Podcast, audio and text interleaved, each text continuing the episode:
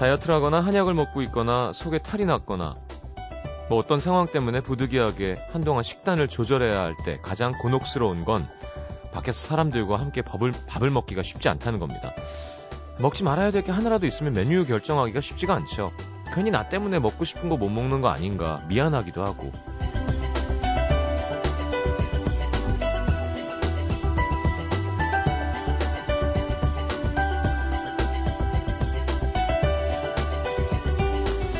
어떤 자리든 사람들을 만날 때 빠지지 않는 것 중에 하나가 먹는 것 같습니다. 밥을 먹거나 고기를 굽거나 술을 마시거나 차나 커피를 마시거나 사실 누굴 만나든 가장 편하게 부담 없이 할 수 있는 일이죠. 가끔 무언가를 함께 먹, 먹고 싶을 때 누군가를 찾기도 하고 때론 그냥 만나서 별말 없이 밥만 먹어도 기분이 좋아질 때가 있습니다. 특히 대화가 뚝 끊기고 무거운 침묵이 흐를 때, 뭐 무한하고 어색한 상황일수록 음식은 좋은 핑계가 되어줍니다. 음악도 그런 면이 있죠. 어색한 침묵을 채워주고 딱딱한 마음을 부드럽게 풀어주는 맛있는 음식은 없지만 좋은 음악이 있습니다. FM 음악 도시 성시경입니다.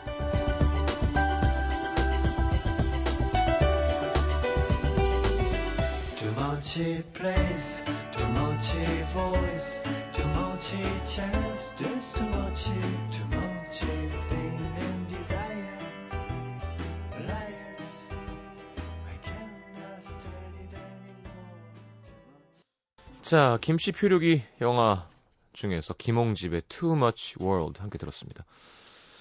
자, 오늘 금요일 음악도시 영화 사람을 만나다 준비되어 있습니다.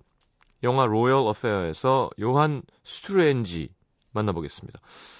자, 김일희 기자님 오늘 또 이렇게 20대 초반에 깜찍한 이미지로 차려입고 오셨습니다. 어, 어, 되게 보슬럽게 자란 그 외동 아들처럼 하고 오셨어요. 미소년처럼 하고 오셨어요. 어, 아주 이렇게 다 털이 약간 니트부터 밑에 입으신 게 뭔지 모르지만 전 패션을 잘 몰라서 하여튼 이렇게 이런 거 뭐라 그러니 털이 느껴지는 약간 목 기모? 예, 네, 하여튼 목도리 재질의 옷을 밑에를 쭉 입으시고 네. 참 설명 못 합니다. 사진 찍어 드릴게요.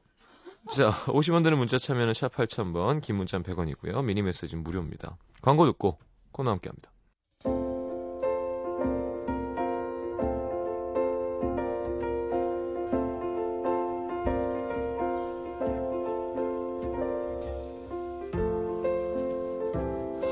사람들은 누구나 지금보다 더 좋은 세상, 더 나은 세상에 살고 싶어 하죠. 그러니까 어디선가 끊임없이 개혁이 일어나는 거겠습니다. 하지만 모든 사람의 행복을 위해 시작한 일이라도 전부 다 성공하지 않고 전부 다 어떤 가치를 인정받진 않습니다. 어쩌면 사람이 사람을 위해 하는 개혁은 자기 자신의 행복과 권력 앞에서 쉽게 변해버릴 수 있어서 힘든 거겠죠. 자, 오늘은 영화 속으로 이성의 힘으로 더 나은 세상을 만들고자 했던 계몽 사상가를 만나러 갑니다. 김혜리의 영화 사람을 만나다.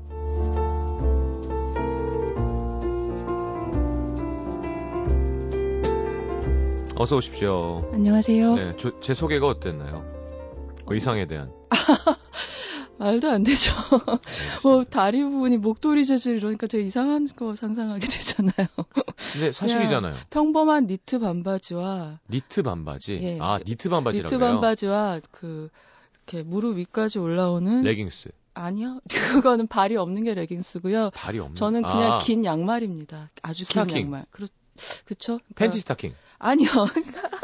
아 왜요? 아이 민망하다. 아, 두, 꺼운 팬티 스... 팬티 스타킹은 허리까지 오는 거고요. 네. 이거는 그러니까 허벅지까지만 오는 아이고. 아 허벅지까지만 오는 스타킹. 양말에. 양말에. 네, 양, 양말은 발에 끼는 게 양말이죠. 허벅지까지 오면. 어이 그러니까 over knee socks라는 말이 있습니다. over knee가 뭐예요? 그러니까 무릎 위까지 아, 올라오는 아, 양말이라는. 네. 뜻이고요. 그리고 거기 그리고 이제 그럼 way too over인데요. 네. 잘못 아니, 제가 다 잘못했어요. 왜냐하면 이게 over knee에서 올라오고 바지가 내려가서 이게 네. 마치 안에 옷은 바지인 것처럼. 그러니까 지금 보시면은 예 그렇죠. 연결돼 않다는... 있는 것처럼 보이지만 그건 않다. 아닌 거죠. 예. 알겠습니다. 상세한 설명 감사드립니다. 도대체 누굴 위해서 이런 설명을 하고 있는 건지 알 수가 아, 없어요. 저런 걸 입어, 입으, 예. 입으셨겠구나. 죄송합니다, 하죠. 청취자 여러분. 그러니까 회색 오버니 예, 스타킹에 어, 야, 네. 예, 삭스에 네, 어, 니트 반바지 네, 털로 돼 있는 네. 그리고 하얀, 하얀색 와이셔츠 그 위에 네. 또 회색 니트 이게 어떻게 회색으로 보일까? 참. 짙은 카키색. 카키는 초록이 섞여 있어야 카키죠. 카키죠. 카키죠. 약간 어, 여기가 조명이 좀 이상한데. 예. 그리고는 하얀색도 후드 점퍼. 아직 추우니까요. 네네. 예. 그리고는 잘 된 여러분 확인하신 그 파마 머리 그리고 그 해리포터 안경을 끼고 오셨습니다. 네.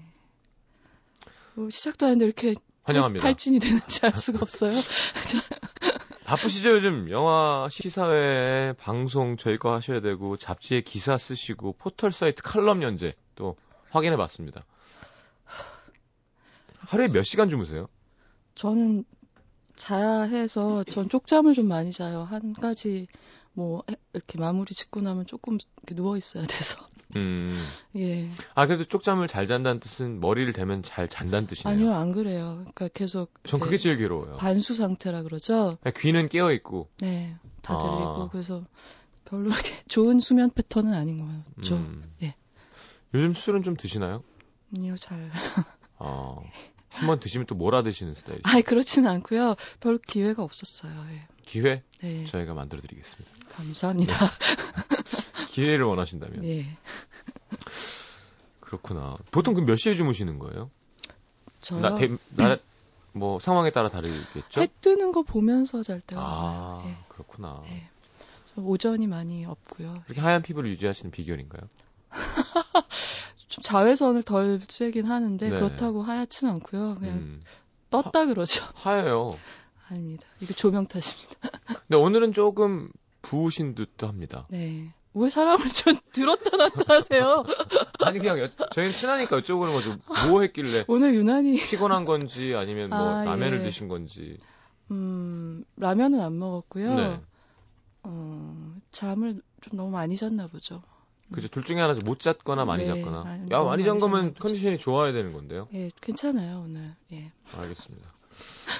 자, 우리 많이 잔 김혜리 기자님과 함께하는 어, 영화 사람을 만나다. 음, 로얄 어페어의 요한 스트루엔시 네, 네, 이성의 힘으로 세상을 더 나은 곳으로 만들려고 했던 계몽 사상가. 그렇습니다. 그렇지만 뭐 인간적인 약점도 있는 예, 그런 사람이고요. 자, 어떻게 설명을 좀 네, 해드리겠습니다. 로... 얄 어페어 네. 2012년 작품이고요. 네. 니콜라이 아르셀 감독입니다. 아, 시대를 앞서간 혁명가 그리고 그를 사랑한 왕비. 나라를 변화시킨 그들의 비극적인 1460일간의 스캔들이 공개된다. 때는 18세기입니다. 절대 왕정이 무르익던 덴마크 어, 진짜요? 편집증을 앓고 있는 왕 크리스티앙 7세를 치료하기 위해 고용된 음, 독일인 의사 요한은 음, 뛰어난 언변과 어린 왕과 왕비를 감싸주는 포용력으로 그들의 심의를 얻어 신임을 얻어 나란 일, 나란 일에 참여를 하게 되고요. 시대에 걸맞지 않은 자유로운 사상과 파격적인 개혁 방- 법안으로 귀족들의 견제를 받게 되지만 그런 자유로운 사상이 왕비 캐롤라인의 생각과도 맞닿아서 둘은 점점 가까워지고 급기야는 음. 비밀스러운 만남을 가지게 됩니다. 제가 제일 이야. 좋아하는 파트죠. 자신들의 이익에 침해되는 법안을 제안하는 요한을 못마땅하게 본 귀족들에 의해 둘의 스캔들은 발각되고 결국 요한은 음, 재판에 그렇죠. 회부되는데 점점점. 까지밖에 내이놓으면 안 나와 있습니다. 근데 괜찮은데요? 저는 너무 힘들게 설명하잖아요, 얘기를. 근데 이렇게 이렇게 대충 하고 아시고 저는 캐릭터 얘기만 하면 좋겠어요, 앞으로는. 아니야 아니야 아니야. 이렇게 하고 이걸 대충 네. 신업처럼 그냥 가볍게 아, 예. 혹은 이제 디테일과 함께 아, 그렇게 할까요? 그렇카카오 그렇게- 그렇카카오톡 이거 특정 회사 아닌가요? 카카오라고 그러지 않나요 제가? 네, 네. 네 줄거리 좀 부탁드립니다. 이렇게 해놓고 사람을 이렇게 만들어 놓고 중간에 너무 하십니다. 저 이 영화는 덴마크에서 온 코스튬 드라마예요. 시- 네. 우리가 흔히 오는 나라는 아니죠 영화들이. 그래 배우들 이름이 알리시아 비칸데르, 네, 매즈 미켈슨 덴마크 배우, 덴마크 배우들이에요. 미켈 보에 폴스라르. 그러니까 이게 읽기 힘들다는 것부터 북구 배우일 거라는 생각이 들지 그렇죠. 않으세요? 네. 매즈 미켈슨은 여러분이 얼- 어, 최근에 더 헌트라는 어, 토마스 알프레드슨 감독의 영화, 네. 그러니까 아동 성추행 누명을 쓴 음. 사람으로 나오는 영화에서 최근에 개봉관에서 보셨어요. 그리고 그 영화로 칸 영화제에서 나무주연상을 받기도 했었죠. 와, 네. 어, 근데 이 영화는 그 전에 찍은 영화고요. 네. 전이 영화를 딱 보고 처음에 든 생각이 어, 시장님은 남자라서 모르실 수도 있지만 베르사유의 장미라는 소녀들이 다 읽고 자란 일본 만화가 있었어요. 왜 몰라요? 눈 아세요? 되게 크고. 눈 크죠. 이케다 리오코라는 올페스의 창, 그러니까 오르페우스의 창인데 올페스의 창이라고 표기돼서 음. 출판돼서 아무튼 저희 때는 누님들이 그러셨을 거예요. 네네네. 아마 자라면서 아무도 막 교실에서 보면서 울고 음. 그랬던 만화들인데 이 마리 앙 뚜아네트의 네네네. 이야기죠. 베르사유의 네. 장미라는 여- 그 만화는 근데 딱 영화를 보면서 아 베르사유의 장미를 좀 더 현실감 있는 실사 영화로 찍으면 딱 이 영화겠구나라는 생각을 아, 했어요. 네. 그건 이제 만화니까 뒤에 이렇게 장미꽃도 뜨고 막 이러는데 네. 이 영화는 아주 이제 살아있는 사람들이 물론 이건 프랑스 궁정은 아니고 덴마크 궁정이지만 네. 그런 때고 또 특히 그런 생각을 한 게 그 베르사유의 장미를 보면 프랑스 혁명 전이하에 그 마리 앙뚜아네트를 향한 민심이 흉흉해진 이유 중에 하나가 스웨덴 내 페르젠 백작이라는 남자랑 연문이 있었어요. 마리 앙뚜아네트가 네. 루이 16세 말고 그러니까 이제 결혼 그러니까 혼외 스캔들이 있었다는 거죠. 네. 근데 이 영화에도 보면 아까 줄거리에서 읽어주신 대로 네. 그 왕비와 그 외국에서 온 인물, 네. 그러니까 외국 출신의 인물이거든요. 이 독일인. 의사래요? 네, 독일계죠. 네. 그래서 예, 스캔들이 나오기 때문에 더 연상시킨 면이 있었을 것 같고요. 음. 보면은 이 영화에서 요한은 한마디로 얘기하면은 그 18세기 덴마크 궁정에서 굉장히 마음이 유약하고 불안정한 왕한테는 그 사람이 기대는 카운슬러 역할을 했던 거고 음. 왕비한테는 애인이 됐던 거죠. 정말 음, 네. 그 훌륭하신 분이죠. 글쎄요. 부러운 분이죠. 못된 놈이죠, 사실. 아, 이거는 이제 얘기를 차차. 네. 근데 이분을 우리가 모르는데 실화에 기반한 거고 실제 역사에 어. 기반한 거고요. 네. 그러니까 우리는 모르지만 덴마크 국민들은 누구나 어려서부터 알고 있는 역사 속 인물이라고 큰 해요. 스캔들이군요, 그냥. 스캔들이기도 하고 그다음에 그 덴마크의 어떤 그 개혁의 역사, 근대 음. 사회로 접어드는 과정에서 큰 역할을 한 개혁가였던 거죠. 야, 그럼 유럽은 그런 거에 대한 어떤 음. 게 없나? 어떤 그러니까 검열이요? 우리, 우리 아니 우리 역사에 음. 외국 사람이 와서 그 음. 긍정적인 큰 변화를 주고 갔다. 그럼 약간 우리나라 같으면 되게 자존심 상해하고. 음, 유럽, 아, 그러니까 유럽은 그런 게 좀 낮은 게 제 생각에는 그때부터 지금은 더 그렇죠. EU라는 게 생겨가지고 네네네. 그냥 이렇게 기차로 다닐 수 걸어서도 넘, 네. 넘어가고 그렇지만 그때도 지, 그 때도 국가 개념이 좀 우리하고는 많이 달랐던 것 같아요. 그리고 사실 왕족들끼리 보면 이 영화에도 음. 나오지만 유럽 각국의 왕조들은 사돈 관계예요. 거의 맞아 다. 맞아. 예. 예, 예. 서로 뭐, 뭐, 필리페 사세와, 네. 뭐, 이- 뭐, 필리페 누구랑 뭐, 뭐, 들어보네. 그, 그러니까 스페인에선 그렇게 부르죠. 이런 혈연도 뭐 엮여 있고요. 지금 우리가 알고 있는 국경이 좀 많이 다르죠. 그러니까 음. 독일의 일부와 뭐 지금 우리가 말씀드릴 영화의 왕인 크리스티안 7세도 덴마크랑 노르웨이랑 현재 독일의 일부 이런 데가 영토였던 왕이거든요. 그래서 그러니까 그런 거 음. 보면 참 우리나라 정말 배타적인 민족이에요.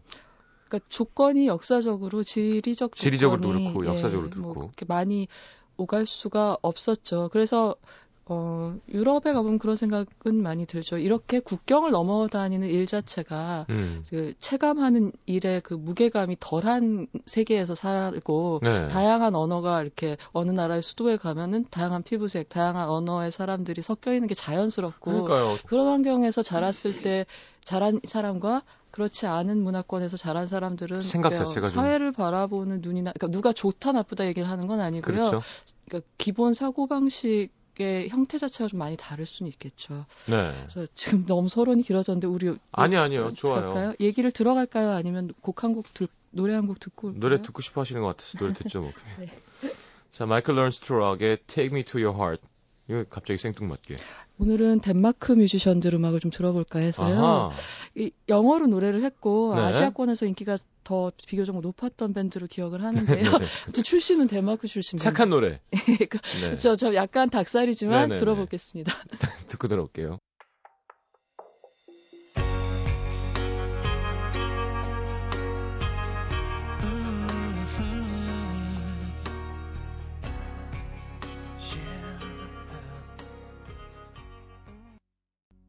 자, 이제 안 껴듭니다.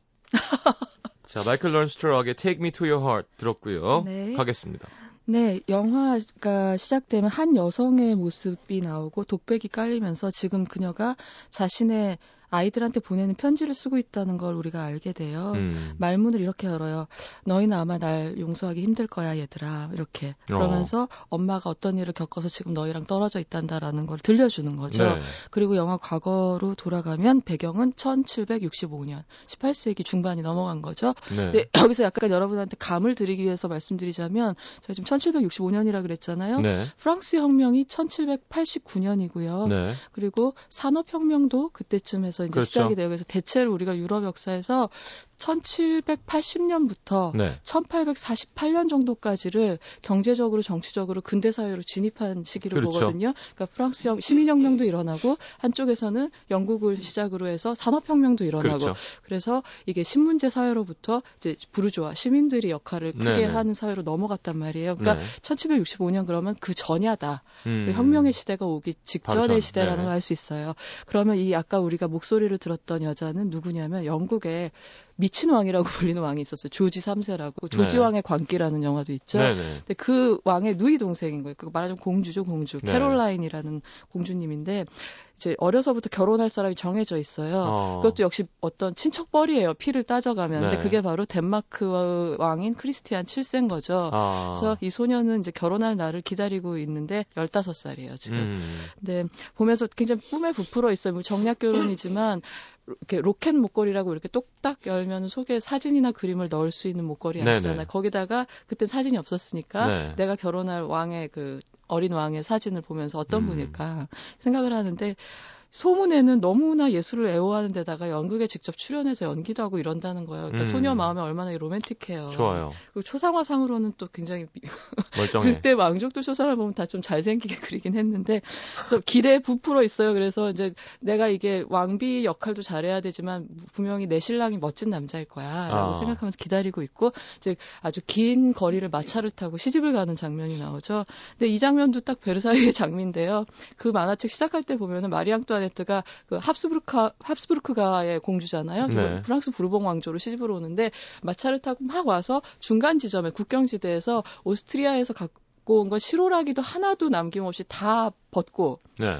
프랑스제 물건으로 이렇게 갈아입는 장면 같은 게 나와요. 어. 국경지대에서. 근데 이제 뭐 그 비슷한 장면으로 벌판에서 이 크리스티앙 7세랑 시집 오는 캐롤라인 공주가 처음 15살, 17살이에요. 네. 이렇게 조를 하게 되는데 처음에 이 신랑이 신부 앞에 나타나는 게 전혀 품위가 없고 보면 되게 경박하고 불안정해 보여요. 나무 어. 뒤에 속 뒤에 이렇게 숨어 있다가 왜 왜? 그러니까 성격이 이런 거예요. 그러니까 어. 그래서 웃음소리가 그리고 있죠. 아마데우스인가요? 맞아요. 네. 그래서 딱 아마데우스의 토멀스의 연기를 생각하지 모차르트 어. 같아요. 그러니까 약간 이제 뭐라고 해야 되나 도저히 왕자님이라고 왕이라고 생각할 수 없는 그런 음. 행동을 보이는 거예요. 품위가 없고. 네. 근데 이 캐롤라인 보면은 그때부터 처음 만나서 이 덴마크 코펜하겐 궁전까지 가는 길이 둘의 그냥 구애 과정을 단축해서 그렇게 하고 가면 바로 결혼하는 거죠. 네, 네. 그냥 왕과 왕비가 되는 거죠. 그래서 가는데 어, 이상하다라고 생각을 하면서 이제 서로 탐색을 하면서 가는데 궁전에 도착을 하자마자 이 크리스티앙은 왕비는 내팽겨치고 그 궁전 문 앞에 나와 있는 애완견하고 막 물고 빨고 자기가 강아지 소리 흉내내고 이러면서 재회를 하게 되는 거예요. 정상이 아니네요. 불안하죠. 네. 그리고 제대 그리고 실제로 이 사람은 결혼에도 관심이 없고 진지하게 음. 정치에도 관심이 없어요. 굉장히 유약하고 네. 그다음에 어, 어, 그런 내면을 그 왕으로서 역할을 인정받지 못하는 것에 대한 거를 연기를 한다거나 배우들하고 어울린다거나 네. 그런 쪽으로 이제 보 자기 방어를 하는 그런 사, 소년인 거 청년인 거죠 네. 말하자면 그리고 그런 모습을 차갑게 내려다보고 있는 궁전 안에 어떤 사람이 보이는데 그게 바로 율리안느 데비라고 하는 음. 이 크리스티안 왕의 계모예요. 어. 그러니까 그런 거 많잖아요. 우리가 왕, 궁중 사극 같은 거 보면 왕은 크리스티안인데 지금 데비는 생모가 아니라 뒤에 들어온 계비인 거죠. 네. 그리고 그녀에게는 또 이 크리스티안만 잘못되면 왕위 계승 서열 1위인 아들이 다른 왕자가 있기 때문에 네피의 크리... 아들이 하나 그렇죠. 있겠죠. 그래서 크리스티안이 잘못되기만 바라고 어. 있는 거죠. 그리고 게다가 이 사람은 또 만만해 보이기도 하고 크리스티안은 네. 그래서 뭐 오자마자 그날 저녁 부터 이제 아까부터 그 남편이 과연 믿을 만한 사람인가 이런 게 상서롭지 못한 징조가 오, 나타나고 음. 그 캐롤라인의 앞으로의 험난한 결혼 생활 예고하는 일이 그날 저녁 식사 직후에 있게 돼요. 음. 그러니까 캐롤라인이 물론 그때는 다 악기 연주도 배우고 이러잖아요. 네. 왕족 귀족들이 하프시코드 연주를 귀족들 앞에서 막 하고 있고 네. 피아노는 아직 아마 예, 예. 그, 그, 하고 있고 근데 귀족들이 그걸 흡족하게 듣고 있는데 율리아느 데비가 왕한테 다가와서 그러는 거예요. 아주 국민들이 좋아해요. 이 음. 왕비님을 진짜 예술가가 왕비가 됐다가 좋아합니다. 그러니까 네. 이 크리스티앙은 확 셈이 나는 거예요. 어. 자기 와, 와이프인데도 불구하고 그래서 확 소리를 질러서 아 시끄러 그러면서 음. 그만했으면 됐어. 그만하고 집어쳐 이렇게 모욕을 주는 거죠 공개적으로 예. 왕비는 왕비님이니까 존귀한 신분이지만 왕 앞에선 약자잖아요. 그렇죠. 근데 처음 시집 온 날 그 귀족들이 만장한. 가운데 그렇게 왕이 왕비를 무시한다는 거는 굉장히 음, 뭐랄까 넌 나한테 모욕감을 줬어. 그거죠.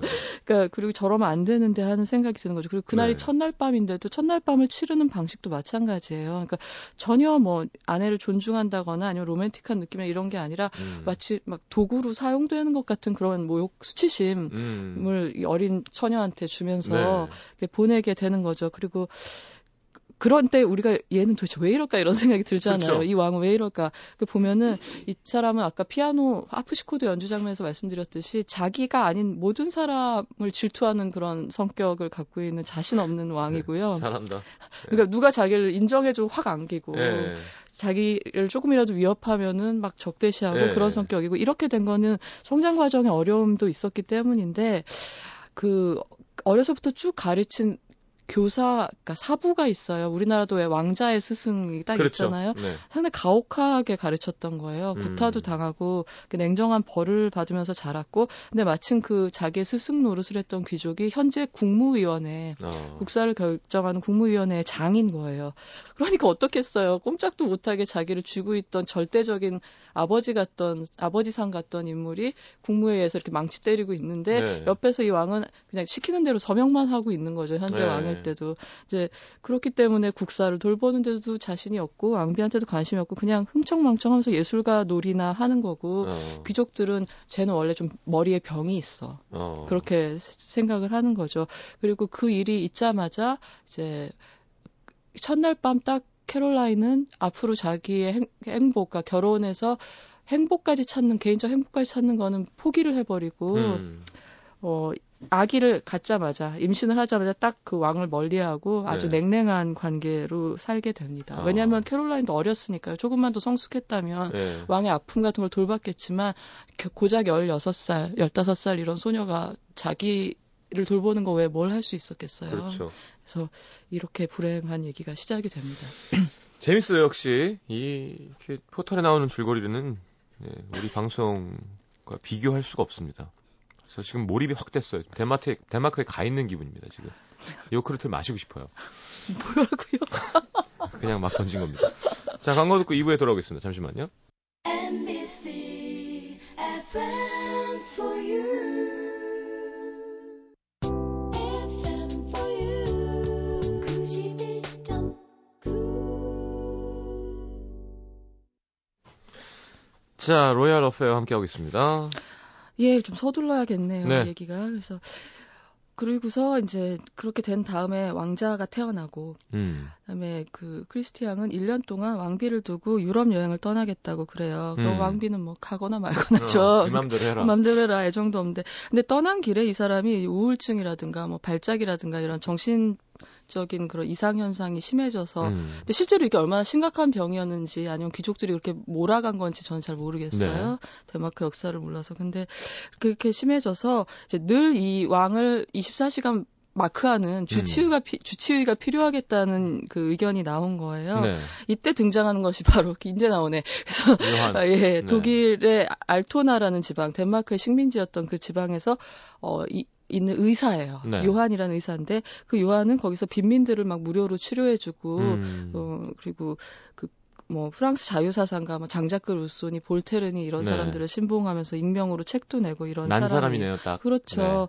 근데 이 사람이 왜 거기에 이제 주치의로 들어가게 되냐면 그 덴마크 귀족 중에서 선왕이 죽고 나서 밀려난 권력의 중심부에서 밀려난 사람들이 있었던 네네. 거예요. 그래서 식민지에 와 있는. 근데 그 사람들은 좀 계몽 사상에 경도된 그런 음, 파 일파의 귀족들이었고 이 사람들은 이 자기랑 뜻을 같이 하는 요한을 주치의로 밀어 넣을 수 있으면? 자기들도 궁정으로 어. 코펜하겐으로 복귀할 수 수 있을? 거라고 네. 생각하고 왕한테도 영향력을 줄 수 있을 음. 거라고 믿은 거예요. 네. 근데 그게 계획한 대로 원래 되는 건 아니잖아요. 그렇죠. 근데 운이 좋았던 게 면접을 보러 갔는데 이제 왕은 사실 의사한테 관심도 없어요. 네. 뭐다 나, 나를 병자 취급하고 그런 인간들인데라고 생각했는데 음. 면접에서 왕이 음 셰익스피어 대사 같은 걸 막 읊는데 그거를 바로바로 쳐주는 이제, 거예요. 어, 어. 쳐주는 거예요.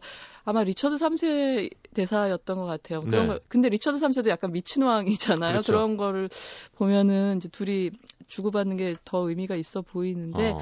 정확히 받아치니까 눈이 갑자기 반짝반짝해지면서 네. 초롱초롱해지면서 그가 마음에 들어요. 어. 바로 안기는 거죠. 어. 그래서 어, 죽이 잘 맞고 말도 잘 듣고 그러면서 다시 여행을 마치고 코펜하겐의 궁으로 이제 요한을 데리고 오는 거죠. 근데 음. 요한은 어떻게 왕을 다루, 다루느냐 음.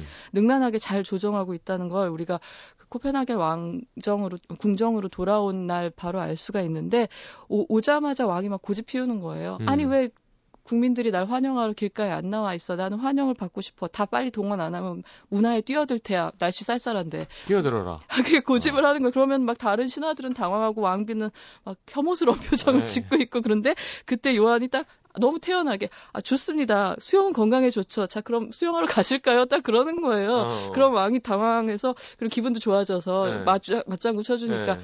아니야 나중에 가지 뭐 일단 궁전에 들어가 이러고 딱 들어가요. 어. 이제 이런 걸 보면은 아, 이, 이 사람이야말로 다루는 방식을 아는구나. 아는구나. 그리고 네. 잘 다뤄지는 걸 왕 자신도 좋아하는 거. 자기를 이렇게 음. 다루는 방식을 아는 사람이 옆에 있는 거. 그리고 국무회의 갈 때도 왕비까지 다룰 줄 몰랐던 거지.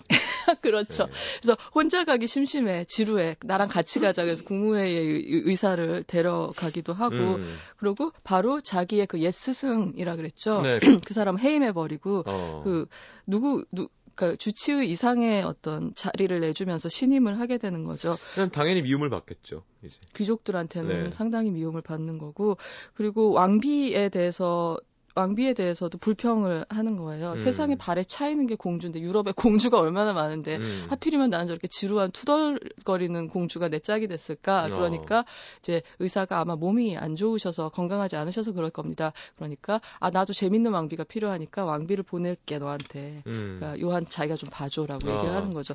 보내지 말았어야 됐는데.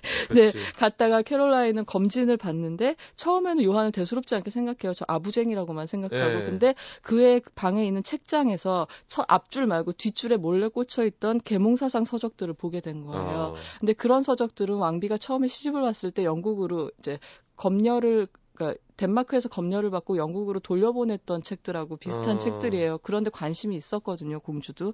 그래서 그 책을 보고 빌려가고 그다음에 천천히 호감의 관계로 돌아가게 되죠. 음. 그리고 결정적으로 둘이 같이 말을 타고 그러니까 적대감은 사라진 상황에서 네. 캐롤라인과 요한이 말을 타고 산책을 나갔다가 영주한테 가혹한 고문을 당하고 죽어 있는 농노를 보게 되고 어. 거기에서 그걸 계기로 어떤 대화를 하게 되고 음. 그리고 또 그 산책에서 비가 막 갑자기 소나기가 쏟아지는데 나무 밑 피디님 왜 웃으세요?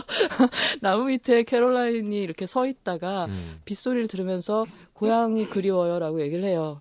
비하면 영국이니까. 그래서 그렇죠. 네. 그리워요. 근데 그 뒷모습을 이제 요한이 보고 있는 거죠. 그러면서 여자로서 처음으로 매력을 느끼게 되고 또 아. 결정적으로 이때 덴마크의 천연두가 창궐하는데 어린이들 가운데 이 왕의 주치의면 사실 안 그래도 되는데 시내 민중들이 다니는 그런 진료소에 가서 너무 헌신적으로 어, 요한이 진료하는. 돌보는 걸 보고 음. 그리고 자기 몸에 시험을 해봤다면서 예방 접종을 왕자한테 해줘요. 아. 귀족들은 막 반대하죠. 네. 원래 왕이 될 분은 신이 지켜주시는데 이런 거 필요 없다라고 어. 굉장히 무식한 얘기를 하는 네네. 거죠. 근데 이제 왕과 왕비는 이제 요한을 신임을 해서 왕자가 병에 안 걸리게 되기도 하고 네. 그래서 여러 가지 일들을 거쳐서 이 요한하고 캐롤라인 사이에는 신뢰와 애정이 점점 더 단단해지게 됩니다. 음. 그리고 이 요- 왕과 왕비와 요한은 굉장히 괴상한 삼각형을 형성하게 되는데 네. 그 왕자가 아플락 말락할 때 셋이서 나란히 긴 의자에 앉아서 셋이 가운데 왕이 앉고 양쪽에 요한하고 왕비가 앉아서 손을 잡고 있는 장면이 있어요. 네. 보면은 왕은 요한한테는 아버지처럼 너무 의지를 하고 네. 왕비한테는 언젠가부터 엄마라고 부르거든요. 아내를. 네. 그거는 갈 때까지 갔네요. 아 그거를 그러니까 뭐냐면 처음에는 잔소리하는 거를 비, 비아냥거리려고 음. 알았어요 엄마 이런 식으로 대답했는데 음. 나중엔 진짜 너무 자연스럽게 아내한테 엄마라고 부르더라고요. 음. 그러니까 이건 어떻게 보면은 아 이거 어떤 삼각형인지 아시겠죠? 예, 예, 예, 예. 그러니까 그래서 뭐 그런 그런 우리가 볼 땐 약간 병적이기도 하고 네. 그런 서로가 서로에게 의지해 있는 그런 관계가 형성되게 왕은 모르고. 거죠. 어, 아직은 둘이 그런 이제 뭐라 부적절한 관계는 시작되지 않은 상태예요. 네. 음. 그래서 그렇게 이제 관계가 깊어지다가 서로에 대한 신뢰가 깊어지다가 공주 캐롤라인하고 왕비하고 요한은 제가 왕비랬다 공주랬다 그래서 저런 헷갈리시겠네요. 예, 아니 안 헷갈립니다. 한 명밖에 없기 때문에 지금 여자가 한 명밖에 없어요. 네. 네. 요한하고 캐롤라인 이런 얘기를 하게 되죠. 지금 스- 우리를 제외하고 유럽은 변화하고 있는 게 보이는데 아. 덴마크를 제외하고는 우리는 정말 그 새로운 세상을 염원하는데 우리 두 사람은 죽을 때나 돼서 그런 역사의 여명을 보게 되려나요? 그러는 음. 거예요. 그러니까 요한이 나는 왕의 하인일 뿐인데요. 힘이 없어요라고 얘기를 해요. 그러니까 음. 캐롤라인이 하지만 우리 그이한테는 힘이 있죠. 왕한테는 힘이 있죠. 아. 그리고 당신은 그이한테 큰 영향력이 있어요. 라고 음. 얘기를 하는 거예요. 그러니까 말하자면 왕은 법적으로는 할 수 있는 일이 많이 있어요. 네. 근데 이 크리스티앙이라는 왕이 유약하기 때문에 그리고 아. 괴, 괴족들한테 깔보임을 당하기 때문에 못하고 있는 어떤 그 틈새가 있는 거예요. 네, 네.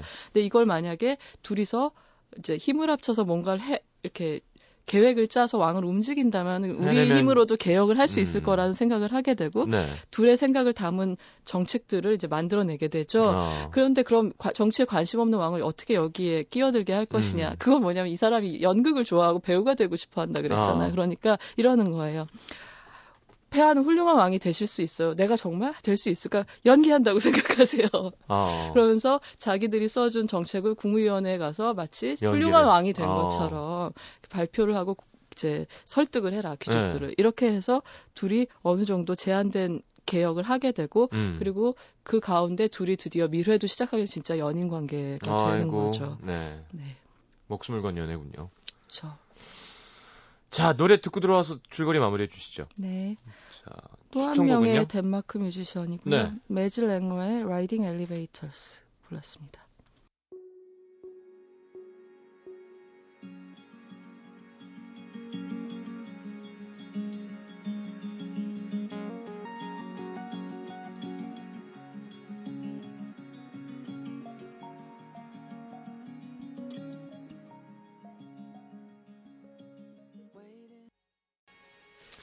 재밌어지는데요.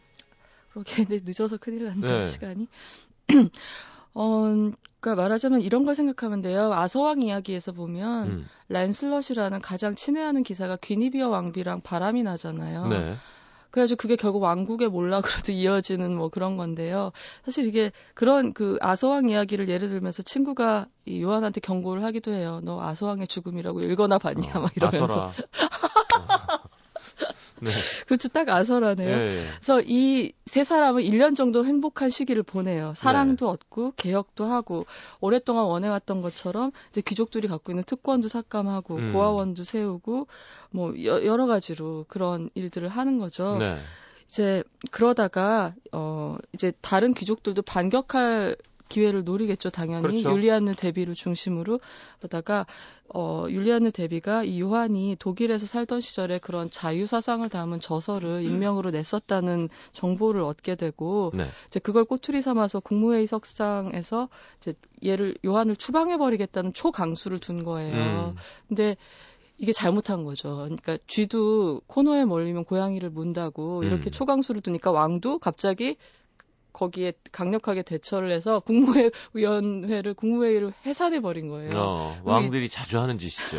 네. 그래가지고 앞으로의 결정은 나랑 요한이 한다라고 음, 해서 음, 말 줄인다. 예, 네.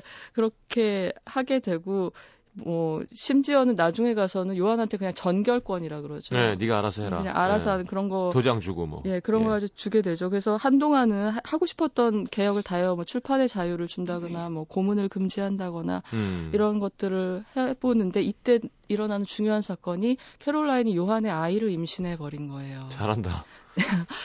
근데 아이를 살리기 위해서는 어, 아이의 출신을 숨길 수밖에 없잖아요. 그렇죠. 안 그러면 예. 아이가 살 수가 없고 예. 그래서 이제 1년 동안 또 게다가 왕하고 왕비는 이제 각방을 썼던 거예요. 네. 근데 그 아이의 출신을 덮기 위해서 의사로서 권고를 한다 는 명목으로 이제 다시 이제 같은 방을 쓰도록 네. 권고를 해서 이걸 덮고 출, 네. 출생의 비밀을 덮고 그리고 공주가 태어나는 거죠. 아. 근데 이렇게 어, 개혁의 물, 위태로운 딱 두 사람이 와- 왕과 왕비와 요한 셋이 이끌어가는 게 오래 가긴 힘들잖아요. 그렇죠. 래서 이제 마지막 반격이 그 율리아느 대비와 귀족 진영에서 오게 되는데 쿠데타죠 말하자면 음. 이 쿠데타에서 필요한 세 가지 요소가 말하자면 군부의 동의, 군부가 그렇죠. 지원을 해줘야 되는 거고 그다음에 민심이 일단 기울어야 돼요. 네. 이게 반란이 아니고 혁명이 되려면 민심이 자기 편이어야 되고 하나 그렇죠. 그리고 또 세 번째는 역모의 증거 같은 게 있어야 되는 거죠. 네. 그래서 하나씩 하나씩 그 율리아느 대비는 군부를 설득하는 건 군부 예산을 계속 삭감해서 민생을 위해서 썼거든요. 네. 요한 쪽에서. 어. 그러니까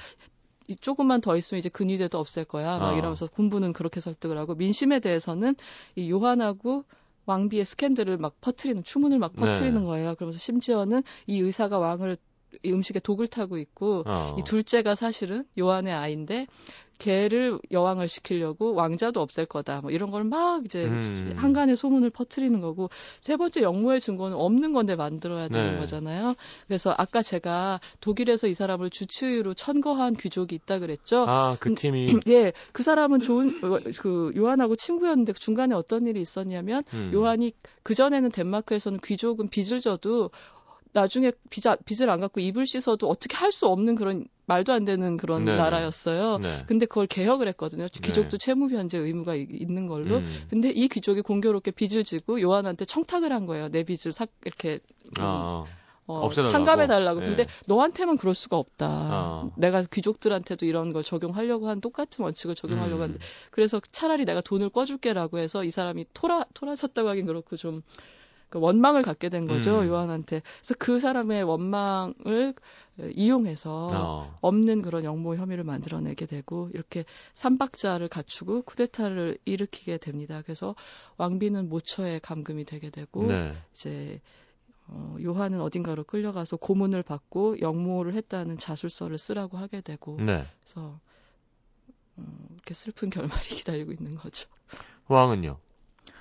왕은 끝까지 그렇게 하고 싶지 않았던 거예요. 음. 이 사람 요한에 대해서 의지하고 있기도 했고 친구라고 생각하고 네. 있기도 해서 극형을 내리기 싫었는데 이 중간에서 귀족이 어그 쿠데타를 일으킨 세력의 중심인 귀족이 어 조작을 하는 거죠. 네. 왕은 사면을 할 거라고 생각을 하고 이 요한도 자기를 사면해 줄 거라는 소식을 듣고 음. 그런데 그 날짜를 오차가 나게 함으로써 나중에 가서는 어, 아 저의 실수 이런 식으로 아. 넘어가려고 했던 것이죠. 쏘리. 뭐 네. 거. 예. 어떻게 벌써 형장에 있습니다.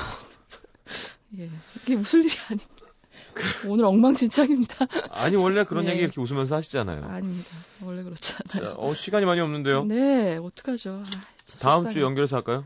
아니요, 지금 몇 분 남았죠? 한 4분 정도? 네, 일단 지금 요한 얘기를 해버려 해야 될것 네, 같은데. 해버리세요. 해버린. 네. 그래서 일단 요한은 말씀드린 대로 그 능력자죠. 왕을 움직여서 자기 신념을 실현을 했고 부분적으로 네. 그리고 왕비의 사랑을 차지를 했고요. 음. 그리고 우리가 이 영화를 보고 나면 이게 뭐야 허무하잖아. 그래서 개혁을 했는데 이게 뭐야라고 생각할 수 있지만 영화의 에필로그를 보면 나중에 이 왕비가 쓴 아이들에게 쓴 편지라고 제가 말씀드렸잖아요. 근데 그 편지를 읽은 왕자와 공주들이 영향을 받아서 음. 다시 그 율리안느 대비의 세력한테 반격을 하게 돼요. 장성을 음. 해서 그리고 그 덴마크 역사에 남는 계몽군주가 되죠. 그 아, 다음 좋은- 왕이 어. 그러니까 크리스티안 7세, 7세 아들인 거죠. 그렇죠. 프레데릭이라는 네. 왕자가 그렇기 때문에 역사에서 어떤 일이 허무 이렇게 허무했느냐 아니냐 음. 영향이 있느냐 없느냐는 사실 좀 두고 봐야 알 수 있는 그러네요. 문제라는 네. 걸 사실 알게 되고요. 그리고 이 요한 캐릭터는 보면 계몽 시대 때 다 그랬듯이 이 사람은 과학자 의사잖아요. 네. 과학자이면서 정치가였고 동시에 사상가였고 그런 거예요. 이게 어떻게 가능하냐면 지금은 이게 동시에 못 하잖아요. 네. 근데 이건 계몽 시대라는 시대가 합리적으로 우리가 충분히 사유할 수만 있다면 인간 사회는 무궁히 진보할 수 있다는 걸 믿는 시대였기 그렇죠. 때문에 그런 거예요. 그러니까 네. 생각을 잘하는 사람이 정치도 잘할 것이고 음. 그러니까 정답이라는 게 있다. 인류사는 진보에서 하나의 정답으로 갈 수 있다라는 걸 믿는 시대였기 이성의 음. 시대였기 때문에 이게 가능하다는 걸 여러분이 이해를 하셔야 되고요. 네. 음, 그리고 이 영화에서 보면 결코 이 사람은 철두철미한 혁명가는 아니에요. 일단은 연애한 것 자체가 자폭이잖아요. 왕비랑 그렇죠. 연애를 한 것 자체가. 그리고 어떤 면에서는 이 왕을 이용만 한 게 아니라 이 크리스티안이라는 남자에 대해서 연민과 존중심 같은 걸 갖고 있다는 게 장면 장면에서 음. 보이거든요. 근데 그러다가 이 사람이 이제 인간적으로 무너지는 모습을 보이는 때가 어떤 때냐면 아무래도 자기 사랑하는 여자의 남편에 대한 어떤 미움이 왜 없었겠어요. 음. 그리고 뒤로 가면 서 계속 아이 노를 아이처럼 구는 왕에 대해서 짜증도 사실 나는 거죠. 상황이 그렇죠. 이렇게 힘든데 이렇게 지치니까 감정이 막 개입되면서 어느 순간에는 아까 제가 전결권을 줬다 그랬잖아요. 네. 요한한테 정책에 네. 대해서 그때 그 지치니까 막 이러는 거예요. 아 그냥 사인이나 하세요 이런 투로 말하게 되는 순간이 있어요. 근데 아. 그게 딱 어- 무슨 말투냐면 그 이 사람 전에 국적을 쥐고 흔들었던 아까 제가 말씀드렸던 그 어, 국무회의장 네네네. 그 왕을 선생님, 무시했던 예. 대신 그 사람이랑 똑같은 투로 말하고 있는 거예요. 아. 어느 순간 요한이 그때 자기도 약간 흠칫하죠. 내가 아. 왜 이러고 있지라는 생각도 하고 그리고 제일 요한이 좌절하고 폭발하는 장면은 자기랑 왕비에 대한 그 추문을 대비 진영에서 퍼뜨렸을 때 네. 그걸 통제하기 위해서 검열을 부활시켜야 되는 입장이 되는 거예요. 아. 제가 개혁을 하면서 검열을 없앴는데 그렇죠. 이게 무슨 모순이에요. 이제 음. 그때 처음으로 이 냉정한 사람이 그 방 안에 있는 의자를 막 발로 차면서 폭발하는 아. 게 나오는데 그게 자, 그 사람한테 제일 비참한 순간이 아니었을까. 음. 뭐 이런 생각이 들어요. 그러게 저는 음. 정말 약간 무한 권력이더라도 네. 선의를 가진 네. 뭐 그건 어떻게 판단할 수 없지만 음. 그런 사람만 뭔가 변화를 줄 수 있을 것 같아요. 음. 특히 약간 후진적인 마인드가 많은 음. 상황에서는 음. 정말 그 원리 원칙과 과정을 다 순리대로 맞게 하면서 하기에는 음. 너무 쉽지 않은 일이라는 생각을 되게 많이 하게 되더라고요. 아, 그렇죠. 근데 거기에 대해서 한마디 하자면 이게 그게 또 한계가 있어. 왜냐하면 우리가 이 영화를 보면 참 잘 알 수가 있는데 네. 이때가 딱 그 중간 시기였던 거 시민혁명이 있기 전에 군주가 선의를 가지면 음. 가장 빠르고 정확 이렇게 뭐랄까 확실하게 개혁을 할 수 있지 않을까 그런 음. 계몽군주한테 희망을 걸었던 시대가 있었고 실제로 유럽의 몇몇 나라에서 성공을 했죠. 그리고 그렇죠. 뭐 프로이센이라든가 네네네. 뭐 근데 문제는 이, 이 영화에서도 보면 가장 큰 걸림돌이 뭐냐면 귀족들한테 세금을 더 거두려고 했을 때 음. 연금을 삭감하려고 했을 때 가장 큰 계급적인 반발에 부딪히거든요. 그렇죠. 근데 기본적으로 절대군주제라는 건 계급 사회가 그 밑에 토대기 때문에 음. 왕 왕이 뭘 할 수 있는 게 한계가 있는 거예요. 그렇죠. 그 사람의 권력 자체가 예, 거니까. 예. 그 신분제 위에 서 있는 제도고 왕의 권력의 근거가 그 신분제에서 나오는 거기 때문에. 그렇죠. 그래서 아 이게, 이게 한계가 있다는 걸 역사적으로 사람들이 경험하게 되고 그러면서 아까 말씀드린 대로 산업혁명과 그 시민혁명의 시대가 오게 되는 거죠. 음. 예.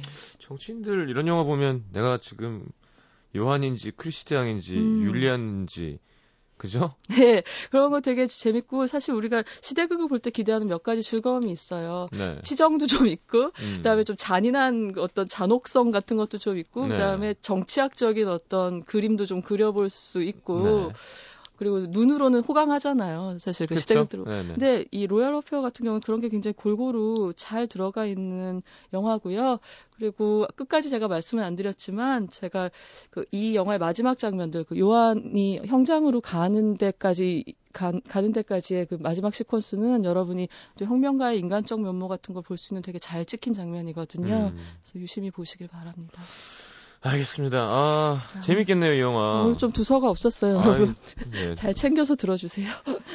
아서라가 웃겼어요. 그건 저 추장님이 하신 거잖아요. 추장님으로 들렸어요. 어, 괜찮은데요, 추장님? 우가 우가 빰바야. 자 보내드리면서 네. 광고 듣고 마지막 추천곡. 이 영화랑 아무 관계도 없는데요. 네. 제가 이 영화를 들으면서 이 음악이 참 어울리는 것 같다라고 생각을 했었어요. 네. 그래서 오토리노 레스피기라는 이탈리아의 클래식 작곡가의 작품인데요. 네. 어, 중세 아리아랑 춤곡들을 음. 다시 해석해서 나온 조곡 세 개가 있어요. 음, 그래서 그 중에서 3번 중에서 시실리아나 골랐습니다. 다양하게 들으세요. 자, 저는 3부에 다시 옵니다. 감사합니다. 감사합니다.